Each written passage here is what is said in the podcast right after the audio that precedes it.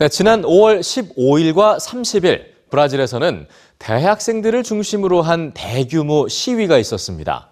이 수백만 명의 시민들이 브라질 각 도시에서 동시다발적으로 행진을 한 이유 뉴스주에서 전해드립니다.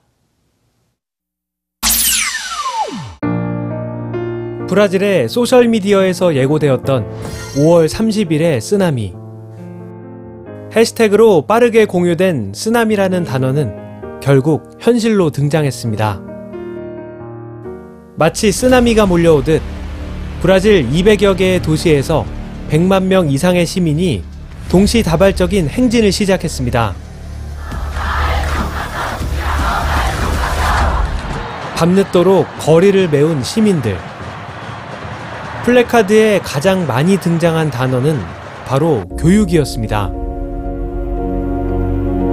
보름 전인 5월 15일에도 대학생과 교수, 그리고 학부모가 참여한 대규모 시위가 있었습니다.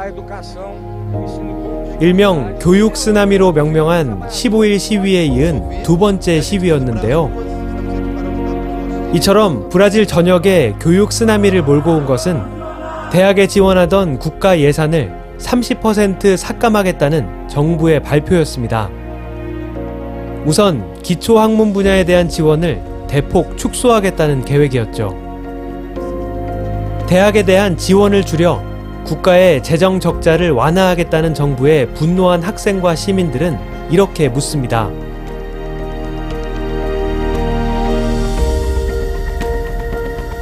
하지만 보우소나루 브라질 대통령은 브라질의 대학과 대학생들을 혹평하며 여전히 예산 낭비를 줄이겠다는 입장입니다.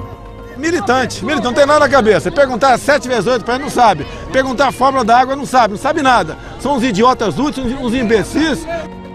빈부격차가 극심한 브라질에서 대학에 지원해온 국가 예산을 대폭 축소하면 대학의 문턱은 더 높아질 수밖에 없습니다.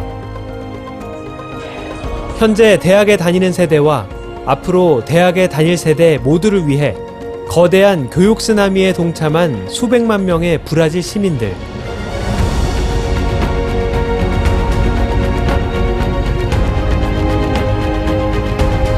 그들은 대학에 돈을 쓰는 건 비용 낭비일 뿐이라는 정부를 향해 이렇게 충고합니다.